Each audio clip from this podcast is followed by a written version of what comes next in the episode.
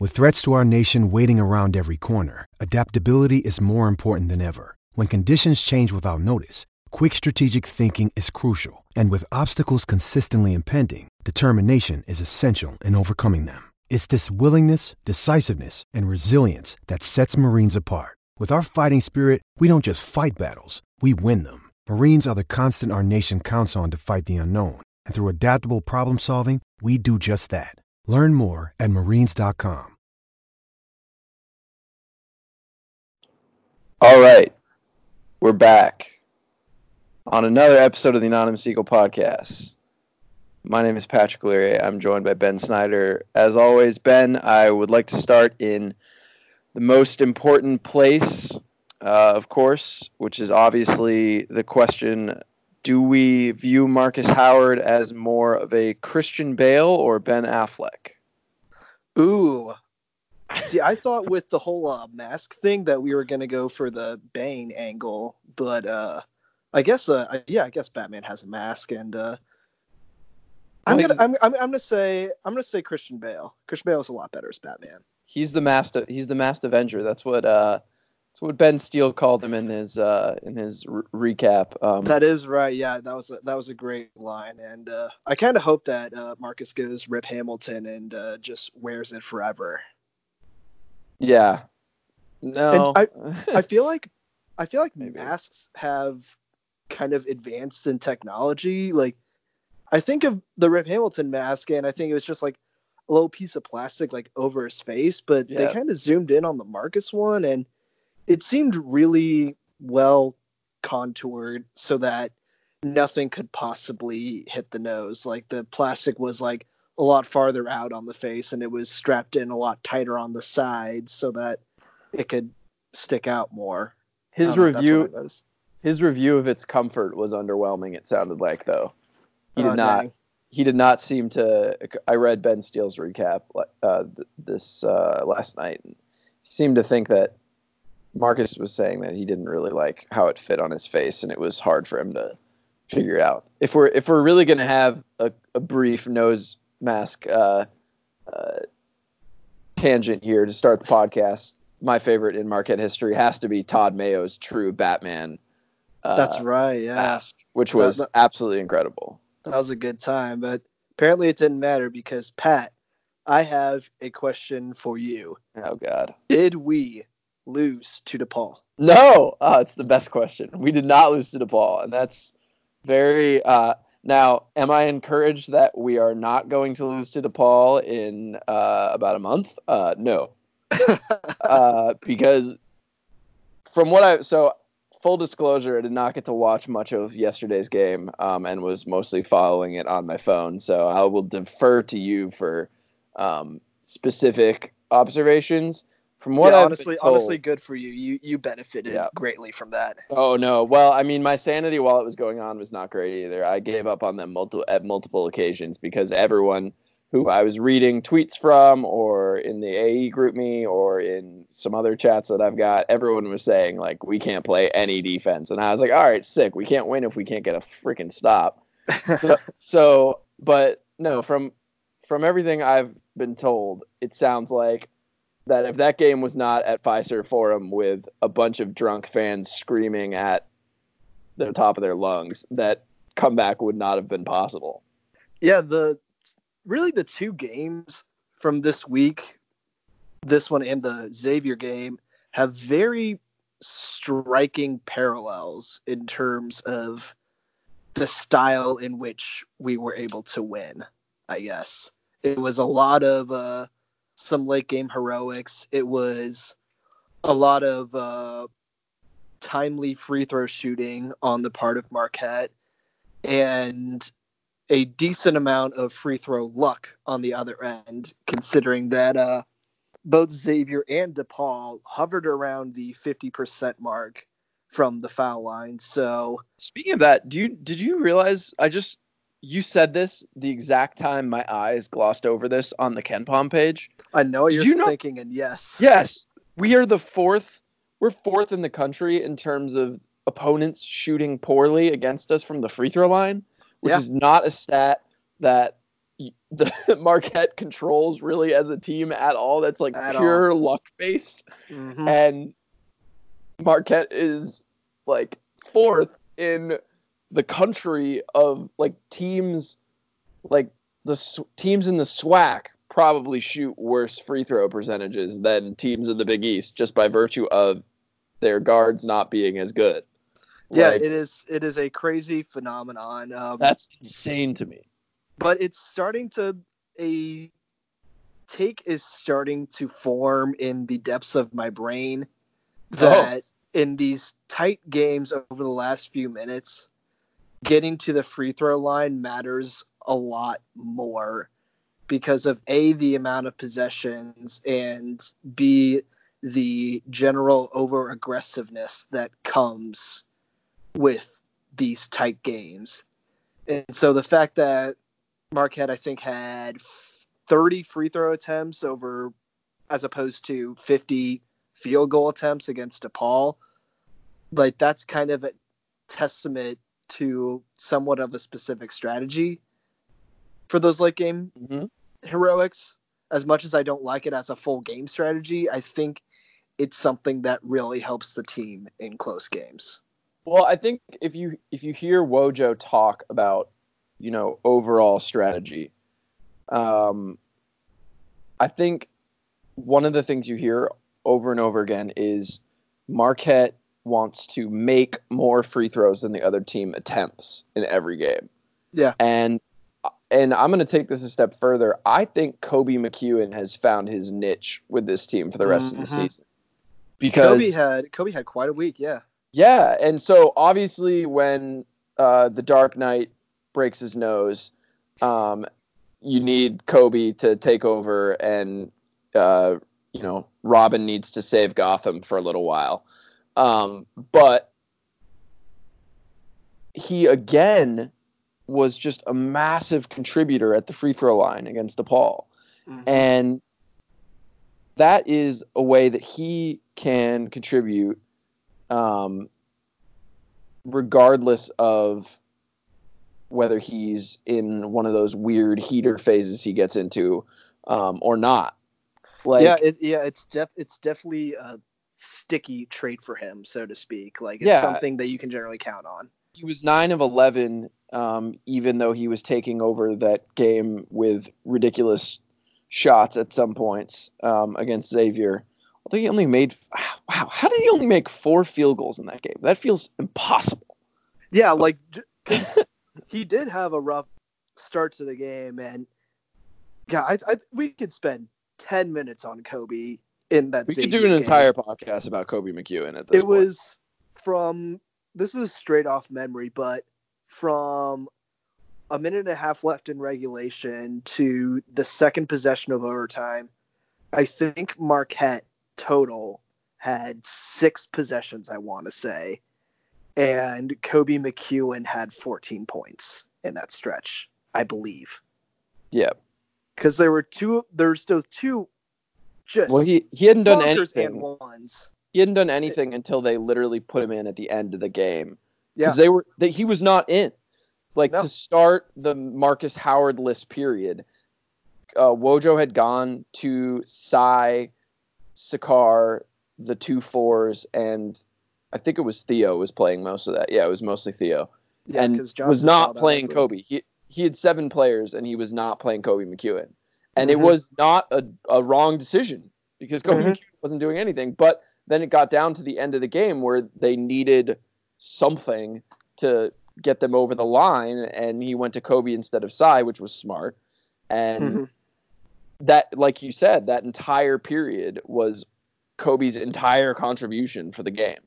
And you say like, I think you might be under exaggerating the word needed there. Like Mhm. they needed something on offense over that entire Oh, stretch yeah. because Markus, I think, left around the under 12 timeout ish, something along It those was- lines. It was uh, 12 minutes left. I don't know yeah, if it's, was yeah, exactly okay. So now I remember it. It was from that point until Koby has made had made his three. That's about 11 minutes, and they scored 13 points from what I remember. Yeah, like well, the offense had- was nowhere, and the only offense that was coming was from Sakari and steals. Like there was, it was, the ball was just being lazily passed around the perimeter, hoping that someone would just kind of do something, and then Koby comes along and says, "No more of this. It's my time to shine." Oh, this is 2019. Dang it. Let me let me find it because there was a point in the second half, like late in the second half, where Marquette had fewer points than minutes played in the half. I'm trying to remember um here. Um, why won't it let me have this? There it I. I, I can definitely see that No, though. here I'm pulling up the track. Um, game flow. Here we go. I should be able to find it. So Marquette had 39 points at the half, and Mhm. with 324 remaining in Oh, no. regulation, Marquette had 53 points. So Marquette had scored 14 points in seven or 16 and a half minutes. like that's so and part of that was with Markus on the floor. Yes. Yeah, well, they started bad, then they lost Markus. They lost Markus at oh. It was about 12 and a half, I think. Yeah. So when Markus went out, at, so at 12:05. Oh no, because 12:05 is this is perfect because Markus goes down, and then uh, KyKy Tandy makes the three. So KyKy Tandy makes the three at 12:05, and they go down by six, and they had 43 points. So they they'd had four points before Markus left. So they were actually technically scoring better. They had four points in eight minutes before Markus left, and then to that three and a half minute point, which is about nine minutes ish from there, a little less than nine minutes, they scored 10 points. So Mhm. technically, they were playing slightly better from a scoring perspective without Yeah. Markus, but it was still, there were many possessions over that time when it did not look like they had any idea what they were doing on the offensive end. Um, Yeah, and, and- I'm trying to remember what the most they were down was because it felt like at some point Xavier was going to pull away. Yeah, it was 53, 53 45 with nine minutes left after Quentin Yeah, I remember Goodin- an eight point deficit. Three. Yeah. And it was And five points with a minute and a half left. Yeah, but at that, but at the, but at the eight points, I believe they chipped away with an 8-0 run. Uh, Yeah. tie at 53, and that point was when it seemed like, oh, what, what's happening here? Like, are we, are, is Mhm. this really happening? We we seemed buried. Um, and so yeah, it, it, uh, was it? Were they really down five with a minute and a half left? Yeah, because Koby hit the first three to put them down two. Hmm. Yeah. Part Yeah, and part I'm a little like I take the Xavier game with a little bit more of a grain of salt because one, Markus was out for a good amount of time, and part of Wojo's defensive game plan was to protect the paint at all costs, which they did astoundingly. Xavier shot only 19 of 44 from inside the arc, and Wojo was completely fine with letting them go haymaker from three because Xavier is bad at shooting threes, and they happened Yeah. to make almost half of them. Quentin so- Goodin, Quentin Goodin did the most like annoying biggies, um, Yep. bleep housery uh, game possible. Yeah, he hit he hit four he hit four threes after Five, having think. yeah after Five. having not made one since like December. Yeah, December eighteenth. They kept saying. Yeah. at that at that point, just like let him have it. no, you're right. seriously. Had Four. You're right. I was wrong. Uh, no, Uh, I was right. Never mind. It's fine. And I kind of ended up beating my chest a little bit towards the end because for the Markus, like- that seems like a bigger problem that extends beyond basketball. If you're beating your chest. but but for the but Good- for those good- who good seem phrase. to for those who seem to overrate uh Markus's uh performances because he doesn't pass enough I point you into the general direction of what the quote unquote team offense was doing over that long 11 minute stretch until a hero stepped up and did it all himself.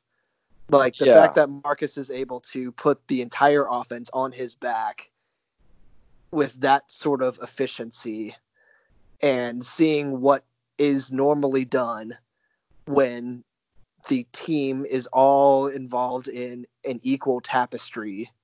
Like, Wow, love that. Good job. thank Way you. to work that word in. Love that. Thank you. But yeah, like the only reason we were able to win against Xavier was because of Hero Ball. And not to dismiss the Hero Ball by any stretch of the imagination, but it clearly is something that the team needs. And no matter how much you think that he should pass it more, it's the scoring that puts him over the top in terms of an offensive con- contributor. And that's what wins Mark Marquette most of these games. Yeah, well, and I think I think there's a certain there's logic in saying when he's doing what he did against Butler, where it feels like he's just sort of like running up a half pipe and almost getting to the top and then sliding back down with the way he's like That was a good shooting jumpers. too. Thank you. That's kind of how I feel about how I feel about that when he's just like shooting 20 to 25 foot fadeaways with two guys on him nonstop sometimes. But Mhm. also he'll make those occasionally. And I think the the interesting pushback to switch this back to yesterday um, is how essentially the game winning shot was a pure isolation. Although I I, I think it was off of a ball screen, but it was a pure like Markus hero ball play. Mhm. It it was a step back 20 footer to essentially win the game because taking that lead ended up being what won them the game. And that was Um, that ended up being the first lead that they had had since the Correct. first half, and that game was just so frustrating. It felt reminiscent, like it it wasn't in any way because Marquette shot the ball so poorly, but in some ways it was reminiscent of like those 2017 games where no matter what type of buckets Marquette could get offensively, DePaul just kept getting another one. And like Jalen freaking Butts of all people had just the game of his life, and DePaul got everything that they wanted on the inside, and like it was a very like it it was probably Theo John's worst game defensively, and Jayce Yeah. Johnson was fine generally, but it really took a defensive switch to a two-three zone that Dave Leitao didn't see coming, and that was what was finally able to stymie DePaul for the most part. Shout out to Wojo. I mean, it sounds like it was a little bit late on the adjustment, but no, I read the again. I'm going off of the Ben Steele article, um, but it sounds like he sort of acknowledged that the bleep wasn't working, Mm-hmm. and he was just like, "All right, well, let's do this," because Yep. I think that if you're not a zone team and you have athletes, Marquette has athletes. Um, I don't think any player on Marquette is a particularly awesome lateral defender, but they technically have guys that should be able to go with most guys, especially go with DePaul for what DePaul usually is. Mhm. Um, but shout out to him for like making a, a a big adjustment like that, using the zone as other than a switch gimmick, and Mhm. getting the stops that they need to win a game that they absolutely need to win. Mhm. Um, and like because th- they played they played the zone well. Like they were like they held true. No one was Who getting was- behind the was- back line. What did the zone look like? Two three, I assume. Yeah, it was just a normal two three, and there have been times like when Wojo will use it for like a couple possessions that you know like a guy like Jayce Johnson or like Brendan Bailey on the back line will creep up a little bit too much to get that guy in the high post, and Yeah. someone will sneak around the back line and get something easy at the bucket. That didn't happen at all in this game. They held true. They let the guy get it on the elbow, and Paul Reed made one mid-range jumper. There were a couple times in which DePaul was able to get an offensive rebound, one of which almost tied the game. Um, had it not been for an actually fortunate foul call. Um, It sounds like um, the late in the game with a chance to tie the game, um, s- standing at the free throw line, that Rawl peed on himself. Would you say that that's that was accurate to what happened? that is a very perfect description because I don't know if you ended up saw if I you ended up that. not seeing the replay, but yeah, DePaul had I think Charlie Moore had a shot initially. He got his own rebound, And missed Jayce, that shot, I saw and then people saying Jayce got called for foul for being tall. correct. It, it was it was not a foul, but to look at it in a broader context, the foul was actually fortunate because had the foul not been called, Paul Reed, who is a very good rebounder and finisher, had a pretty easy opportunity to Mm. get the bucket. And instead of getting that easy layup that he probably makes around 70, 80% of the time, he has to go to the foul line where he, I, I don't know what his free throw percentage is, but I can imagine it's around 70. But it's around 70% chance to make one of them. And he has to make two of them, which now brings you around a 50 50 shot at doing that. It's so it's it's actually uh, better than you think. He's an 80% throw shooter.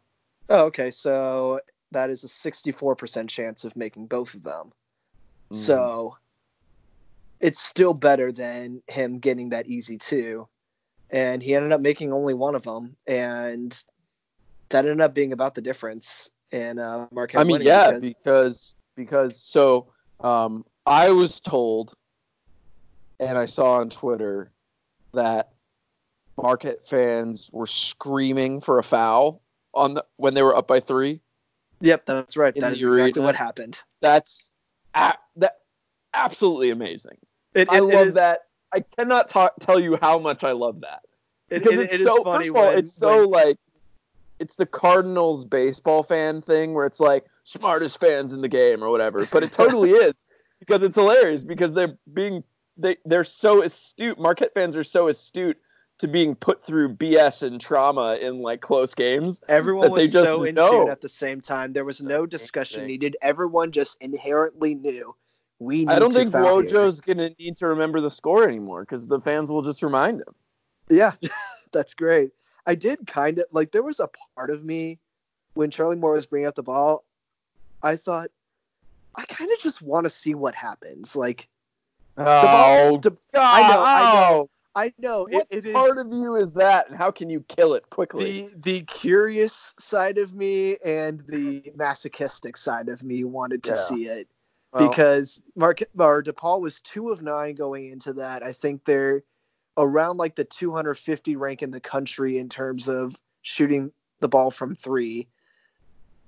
Be, given what has happened with similarly bad three point shooters getting a game tying three at the end, I just kind of wanted to see if they would go. Well, Georgetown missed theirs, but well, I guess no, we fouled on Georgetown. So in terms of actually giving up a shot, I kind of wanted to see if other teams would go three of three, just to see. But we didn't get that chance.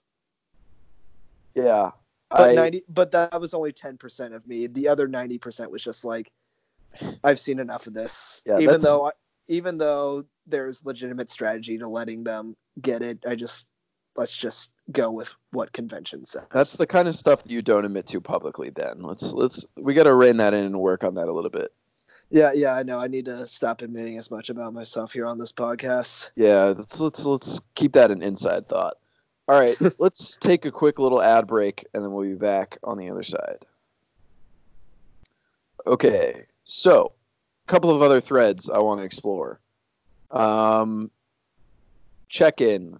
How are we feeling about the defense? Are we are we like what's where's the panic meter? Because I think the panic meter was at like a five last week and it may be more like a seven now. Yeah, I yeah, I think I'm about with you on a seven. Um, Theo John, I I don't want. I hate, I hate, hate, hate when I kind of project what I think another person might be feeling, especially when they're like an athlete. But something about the way Theo is defending guys on the interior now just makes me think that his fouling issues from last year have gotten to him a little bit.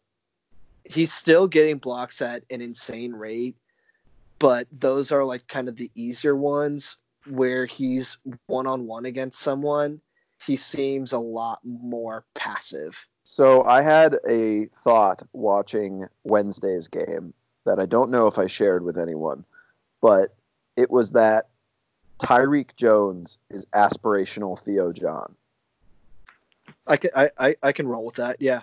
Like, and I don't know if you saw what uh, specifically. I mean, obviously, I think you definitely saw that Xavier upset Seton Hall for Seton Hall's um, first Big East loss on Seton Law Saturdays. is what I'm hearing. Uh, yeah, me too. Uh, Heaton Saul also.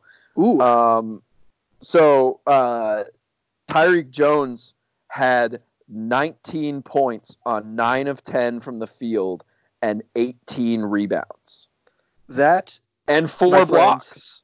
that my friends is what I would call a yikes. That's a monster game, and I I will I will uh, you know remind you that Romaro Gill is the starting center on the other team, and Mhm. Romaro Gill is a giant. So and Sandro is back, by the way. Sandro played 16 minutes in that game. No good for So- him. So, eh, no, I don't want to talk about him. I don't like him. um, and when Romaro Gill isn't in, uh, Ike Obiagu is their backup center, and he is bigger than Romaro Gill. Yep. So, like, for Tyrique Jones to completely take over that game at six nine is that is Theo John. Like that is that is the dream Theo John. Yeah. And I think that, like you said, part of what dogs Theo John is this mental calculus he has to play with himself, where he has to decide what is how aggressive is too aggressive. hmm And, And, and a large part of it is not his fault because of the way that right, guys of his size are called. right, I think so. But I also think Tyrique Jones has figured something out that Theo John still needs to put together. I agree. Because Yeah. Tyrique Jones is the most physical player in the Big East, probably. Mhm. Like Tyrique Jones, and then I'm trying to think. There was a guy on Butler, Tyler Wideman, who used to kind of play the same way. Shout out Tyler Wideman. That's yeah, he came up cut. because we're gonna do this uh, at the end of the pod, but he came up when I was checking similarity scores um, the other day, Okay. and um, I'll give you I'll give you one guess as to who the similarity score is on on Marquette. If For you- Theo John. no, for Tyler Wideman, like who on who on Marquette has the has the Tyler Wideman Oh, current. Yeah. Marquette. I'm trying to remember who it is actually, because I thought it was Jason. It's not Jayce. Is it Jamal Cain? I think it's Jamal Cain. That would be bonkers. No, it's not Jamal Cain. Who is it? Is it Bailey? Is it Ed? No, I don't think I looked at Ed's because Ed is. Can't be Brendan. Oh well, it's gone. Whoever it was, I swear that's how I that's how Tyler Wideman came into my head the other day. Well, SMH. It's none of the front court, so forget it. Maybe it's changed. Anyway, Tyler Wideman is sort of similar. Just like these undersized but strong dudes that just manhandle people in the middle, get rebounds. And Theo John is like a step away from that. Yeah. Um, and that's where senior year Theo John should try to get. Because Yeah. as much as I want him to be this um, dynamic, sky high shot blocker, what this team really needs is a dude that will anchor the middle um, in less highlight spectacular ways and will just dominate and inhale rebounds. Yeah. So that's where he needs to get. But I, I think, and and to your point, to bring this back to where this came up in the first place, the interior defense is a concern and would be much better off with him in place. Yeah, I think. Yeah, I, I guess I, I still don't know where the balance is, so I'm not going to pretend like I know what is best for Theo at this point. But as much as I've loved the pure hustle that Jayce Johnson provides, he's so limited in terms of his foot speed. Like, to bring Yeah. it back to Jaylen Butz, he was just carving him up by like doing pretty simple post moves and just getting around him and using that overpowering size to his disadvantage. And I don't know, it could be. I don't want to say that I'm worried about it, but the fact that they gave up way more than half of their two point attempts to DePaul, who is just not a good offense, does not uh, Oh my does not God. bode well. Georgetown won at St. John's. Holy bleep! Without Mac McClung. Oh, Without him, God! Damn. Wow, you're at seven with a game-winning tip. Oh my God, Man, oh man. dude, St. John's is bad. We really can't lose that last game of the season. That would be awful. That'd be fun. Um, how did Georgetown win without McClung? Like, who do they even play? Uh, all right. Anyway, uh, so, all right. What else we got on the table here? Um, briefly, I don't think Marcus Howard is going to win uh, Big East Player of the Year right now, and I think that that is BS. Yeah, I kind of wanted to touch a little bit more specifically on that Xavier Seton Hall game, particularly because of Yeah, the it, game right? that one person had. That one person is our friendly neighborhood, apparently National Player of the Year contender, Myles Powell, who scored a astounding nine points and Yeah. was three of 14 from the field, two of two from the foul line. Marcus And- Howard would never, unless it was Maryland. Correct. And I think that Marcus Howard's bad games are put under a much bigger microscope because He's tiny. And like because Marquette is not currently a top 10 team for some like for some reason that Right. puts Mark Marcus's games under a bigger microscope because Yeah. now be, because Marquette isn't ranked it turns Marcus's big scoring games into a Marcus Keene big scoring game when he was Right. at Central Michigan and dropping 40 all the time. that that deal, Marcus Keene. yeah, I Um, first off I love Marcus Keene. I need Marcus to Keene's great. he was fantastic, but he was seen in the national media as something more of a gimmick. Like he was put in the right situation, um, but because he's short and probably doesn't play good defense, and because he's in a weaker conference with a worse team, there can't be a reason that he is truly that good. Like there's no consideration for the other guys around him, which is unfair. Can we just say that I don't know what it's going to take, but like the the soon to be all-time leading scorer in the history of the Big East Conference is not a gimmick. Correct. yeah. What are we what are we talking about here, guys? Like Marcus Keene maybe played like a year and a half at Central Michigan because he transferred all over the place or whatever. Like Marcus Howard is like the established best scorer in the history of the Big East Conference, and It was- we're treating him like he's some sort of uh, bizarre one-off. Yeah. And Like Titus a- and Tate, Titus and Tate did a bit on who they think the National Player of the Year is right now, and they talked about three names, and it was, uh, I believe the third was Luka Garza, because I think it I think it was Obi Toppin, Payton Pritchard, and Luka Garza. Payton Yeah. Pritchard is a ridiculous inclusion there, by the way. Like, I'm Yeah. sorry, Oregon is what are they now? They're 18 and five. Nah, I mean, I don't need to hear about Payton Pritchard. Um, might not I even do- be the best I- I- player on I- his own team. Luka Garza, I've seen a few IO games. He, I actually do think should win Player of the Year. If I'm trying to remove as much bias as I can. Um, I will respectfully disagree and say, in my heart, Marcus Howard. In my head, Obi Toppin.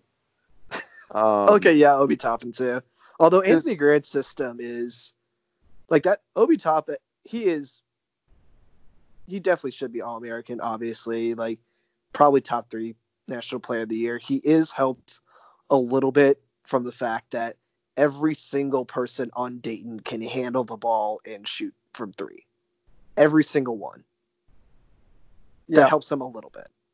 Yeah, that's fair. No- I mean, I was pretty. I mean, is Iowa Iowa's uh, kind of underwhelming, right? I mean, we don't think Iowa's 15 and six. They have a really good KenPom rating. I've learned sure to never trust helped. Iowa because in 2013, man, I want to say. McCaffery? Yeah, man for Caffrey. Uh, but I think their 2013 team, they started off, they might have ended up at one point in the top five of the AP poll and kind of dragged themselves down to being one of the last four teams in.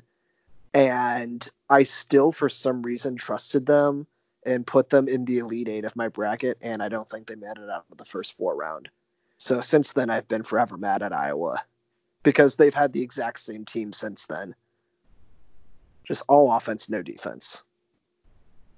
Yeah, um, they're that. Yeah, that that one team was like. Are you talking about the team that was like top five and then got a seven seed? I don't think I think it was an 11 seed, and I think they lost to VCU in the first four game in Dayton. Mm, okay, because there was a year where one of my best friends was convinced that they were the best team in the country. That it, it was definitely that same year because and they got whammied. They got whammied by Villanova in round two. I think mm. it was the year hmm. Villanova won the title, maybe. Maybe that was it then. I don't know. Mm-hmm because again, all the Iowa teams just mesh together. Like it's the exact same, but this year is just I think it's a better offense because they have Luka Garza. I don't think I've seen him miss a shot ever. Yeah, it was this year. It was 16. Nova won the title, beat Iowa by 20 in the second round. Nice. Iowa was Iowa won its first seven or eight Big Ten games, and then lost their last four or five. Lost in the first round of the Big Ten tournament to Illinois. Whoa. Um, yeah. Anyway, random tangent. But no, so in general, I think Marcus is gonna um, get snubbed. I mean, I think, I think so. the way it's the way it's being talked about, I am not sure if Marcus is a shoe in to be a first team All American at this point. Yeah, I do think that's going to end up going down to Myles Powell or Marcus Howard. Which is infuriating because it's just horrible. He's just so good. And it's like he's playing through a ton. He's you know, not doesn't have the greatest. I mean, it's a good system in that Wojo kind of just lets him cook, but it's not like until Sacar Anim has sort of come along, although Sacar didn't really do much against DePaul.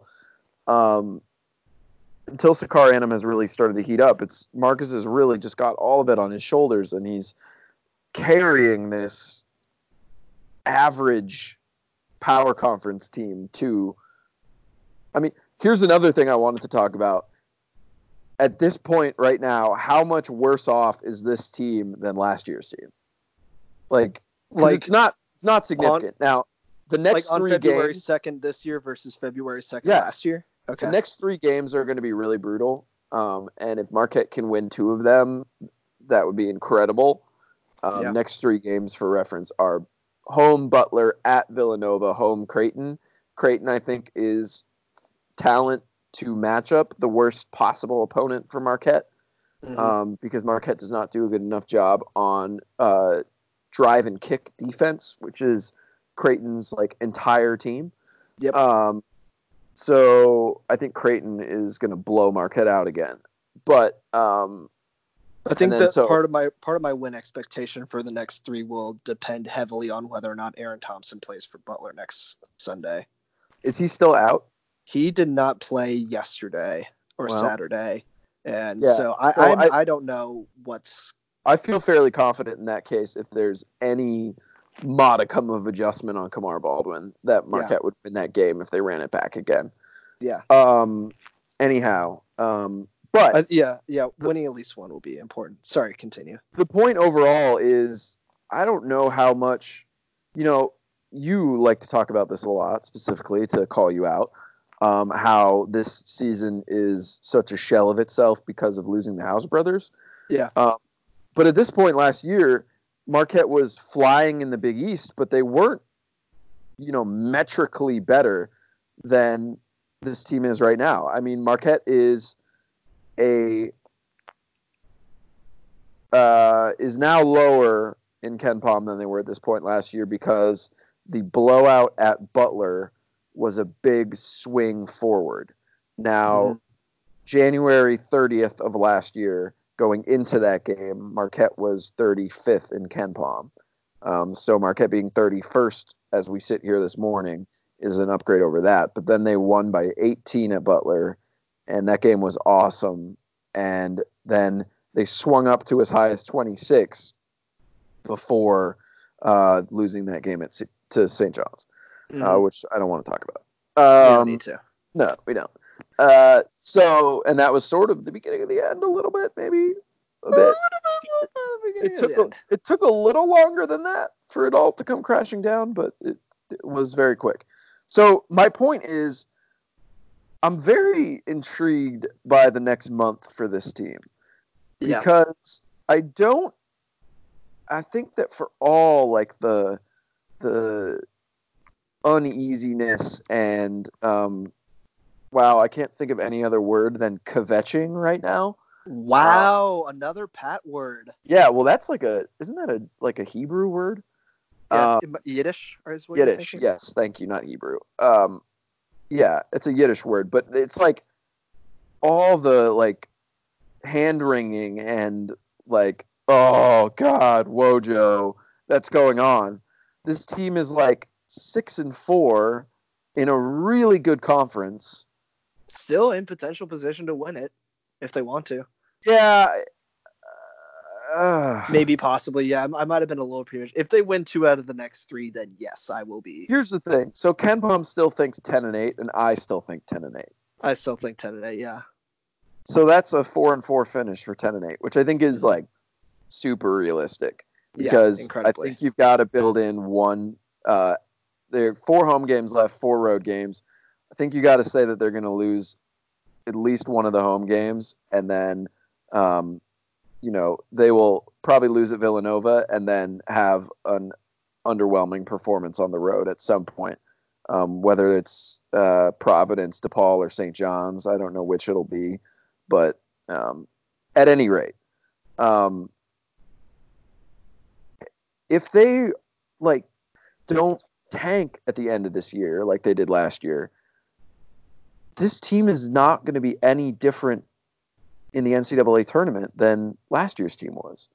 yeah, fi- a five seed is. It's crazy. It's so a five seed is so massively within the realm of possibility at this Yeah. point. Like I It's, a, it's in probably the top, right it's in the they're like top half of possibilities, whereas a five seed last year, even though metrics didn't necessarily say it, the win total kind of made a five seed towards the lower end of the spectrum.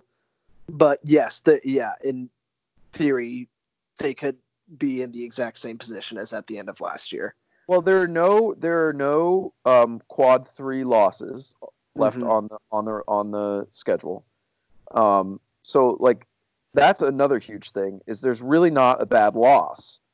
Um, now that they've beaten St. John's and beaten DePaul at home, there's not and they've swept Xavier, who's actually a team that metrics like a lot more than their three and seven Big East record Mhm. um, there's not really a bad loss left on here.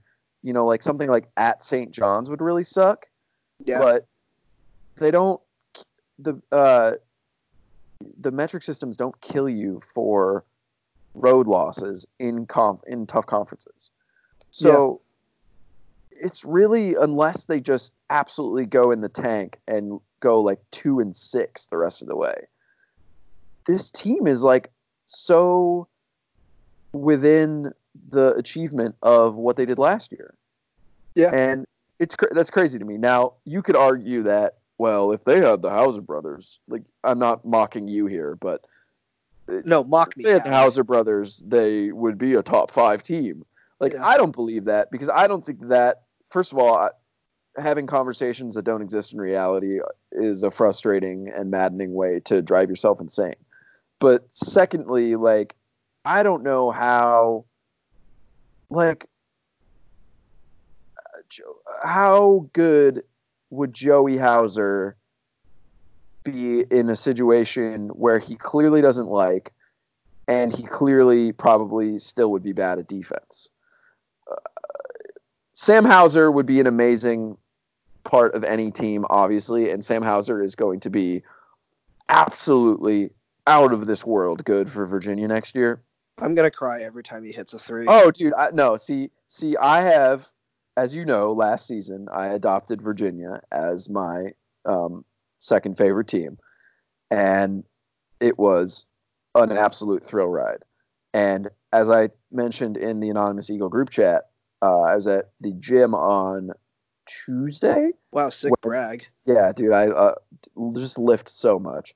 Um, I, and I was watching Virginia against uh, Florida State, a top five team? Question mark. Didn't know that. Yeah. Good. Good to learn that Florida State was in the top five on the I fly. love like call. I love calling them flast. I liked that way more than I should for some reason. uh, anyway, uh, and Kihei Clark, who is all of five five, completely took over the game. And Shout out it. my short king, King Kie Clark. I love Kihei Clark, and so Kihei Clark and Sam Hauser is gonna be amazing. It's gonna so be fantastic. Kihei Clark is like the best pure passer that exists in college basketball because he just completely lives to be a pure passer. And him just like kicking to Sam instead of the absolute garbage three point shooting that Virginia has right now is going to be absolutely great. It's gonna be fantastic. But yeah, uh, we can. I am generally wanting to save the last year to this year comparisons uh, for maybe uh, retroactive because we do need to consider a potential uh, either late season surge or late season uh, collapse. But uh, I, Yeah, I don't want to put it past Wojo to to you know pull absolute horror from the grasp of um, positivity, but Yeah. I don't really. This team is very. I don't know if they're incon- I don't know if they're more consistent, but they seem to. You, we know what this team is, and this team feels like, like we said, a four and four finish, where they get a five or a six seed. And it and it doesn't seem like if you look at the schedule and you look at the teams around the conference, that feels so eminently realistic. on a game to game level, they have gotten a little bit more consistent and consistent in the way that we like to, which is consistently better.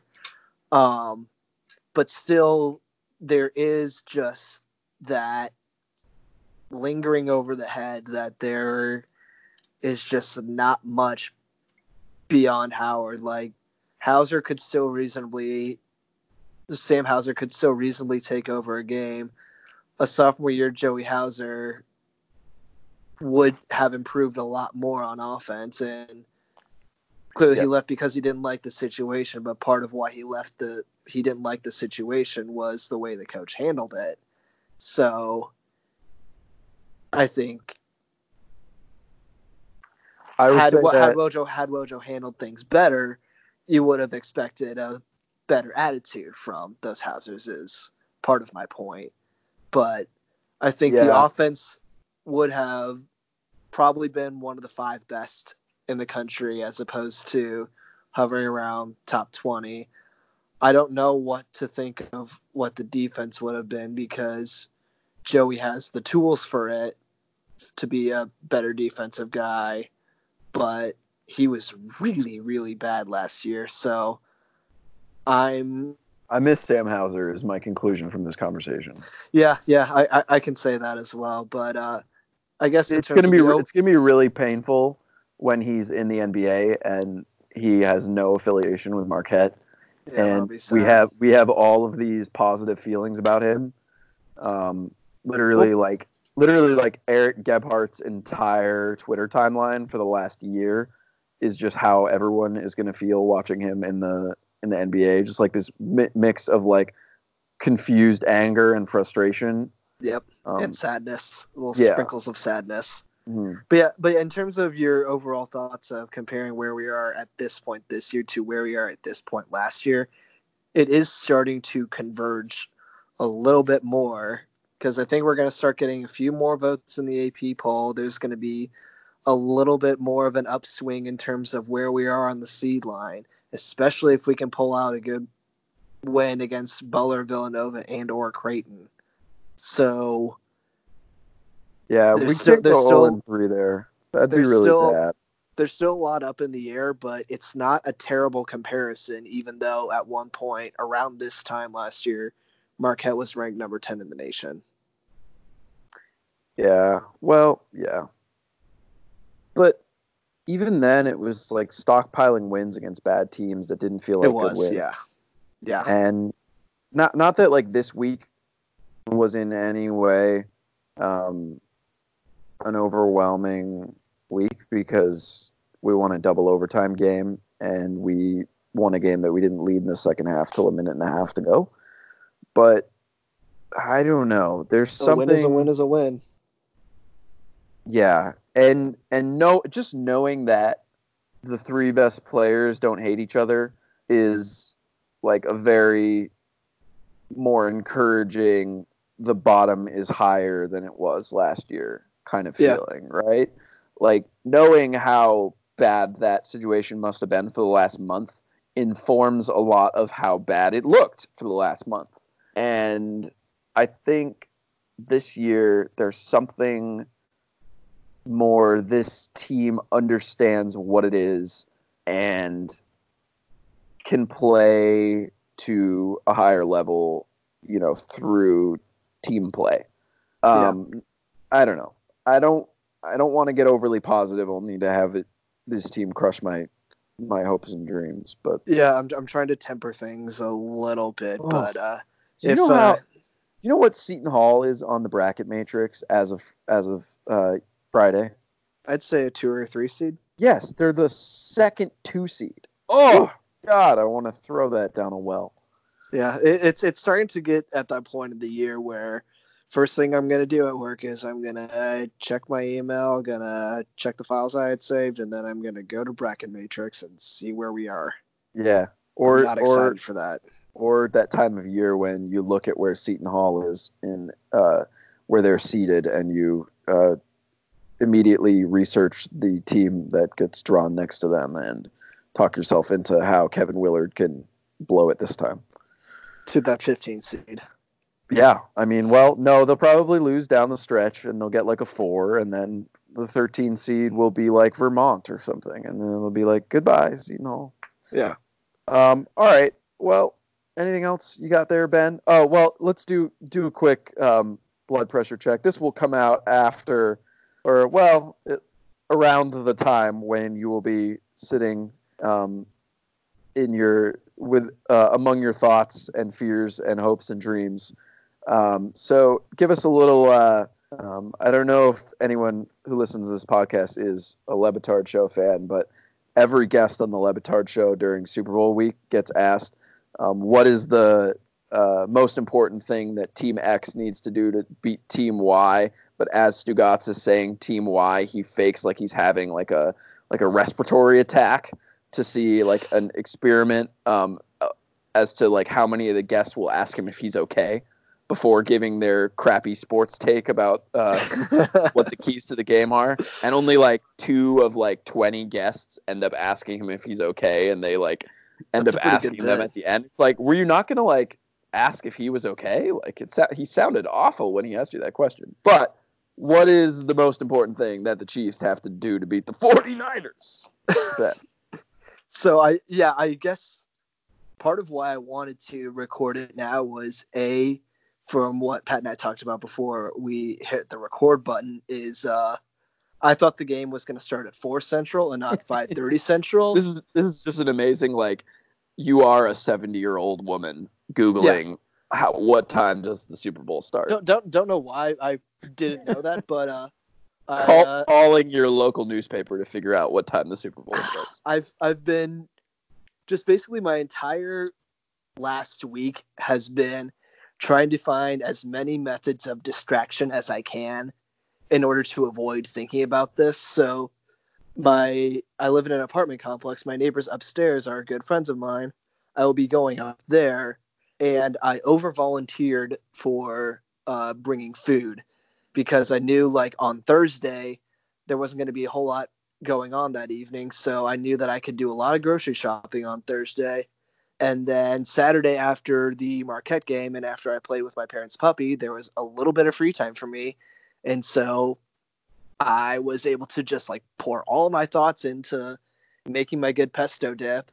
And then this morning I went through like my whole Sunday routine. I went uh, did a little uh, pre gaming at a brewery, and then I came back home and I was just gonna like do some last minute things, go up to my friend's apartment, settle down for the game, and at that point, right when I'm about to start actually thinking about the game, it'll kick off and my anxieties can actually be put into a more tangible thing because I'll have the football right there and like I can judge my anxiety based on what's happening and not based on some future intangible event.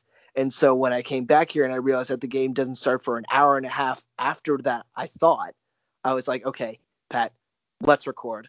I because now guess what? I'm starting to get stressed about the Super Bowl, and I really, really want the Chiefs to win. I really want to shove it in the face of every single Packers fan that Patrick Mahomes is already the greatest quarterback of all time.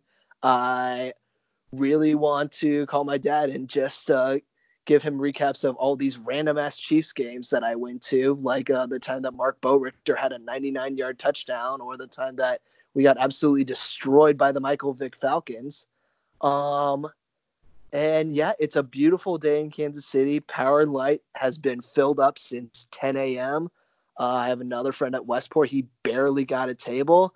I just, uh, I really want Kansas City to be happy because, uh, yeah, I was not, I was at Marquette when the Royals won the World Series. Um, I want to be able to go to the parade because the parade runs right through my neighborhood. I really want to be able to take off work and just walk there. And uh, yeah, the stress is starting to settle in. And whew, this isn't fun, Pat. I don't know why. Why the hell do we do this? Like, there's a 50-50 chance I just end up being really sad at the end of this. Like, I, I don't I don't want to feel sad. Like I, like I want to have like a normal ass like Sunday. Like it's a freaking beautiful day out. Like yeah. I'm just gonna spend most of it stressed the hell out for a 50% chance of being happy. What the hell? And well, even still, that happiness is predicated on the fact that I spent 25 years of my life being mostly miserable trying to make sure that this one happy thing happens. Like spending 25 years of your life to of just masochism for the prospect of one happy week is batshit crazy. Well, and it's a thing that we all do. Here's the thing. You can't possibly lose this game in a more painful way than my team lost uh, the last Super Bowl it was in. So there's there's some encouragement I can offer you is well, I appreciate it. Can't, it. it can't be worse than uh, me being about 10 beers deep collapsing against the wall of the house I was living in at the time after Russell threw that pick on the one. So that is that is heartbreaking. Dude, I that was oh man, that was a uniquely awful experience. I have no idea just I, I don't even know how that got behind me, honestly, but it did at some point. Um, that said, um, I think that's a good uh, place to sign off. Yeah, I, I don't think Patrick Mahomes will, will mess that up. I, I really hope not. That said, um, I am also cheering for your Chiefs. Um, Thank you. In an obvious way, I that, don't think that's surprising. Um, but uh, yeah, um, we'll leave you with a, a uh, Go Chiefs and a the Big East is entirely in the top 75 in the net. So love love stand stand my conference that is uh, is quite accomplished and uh, um, we we will see you um, wow gosh when are we gonna do this next maybe next Monday because there's oh, not yeah, a game till Sunday. Sunday. yeah yeah, so it might be a while, but um, we will uh, check back in with you uh, when we get a moment. And until then, um, Go four and Chiefs. four the rest of the way and go Chiefs. All right.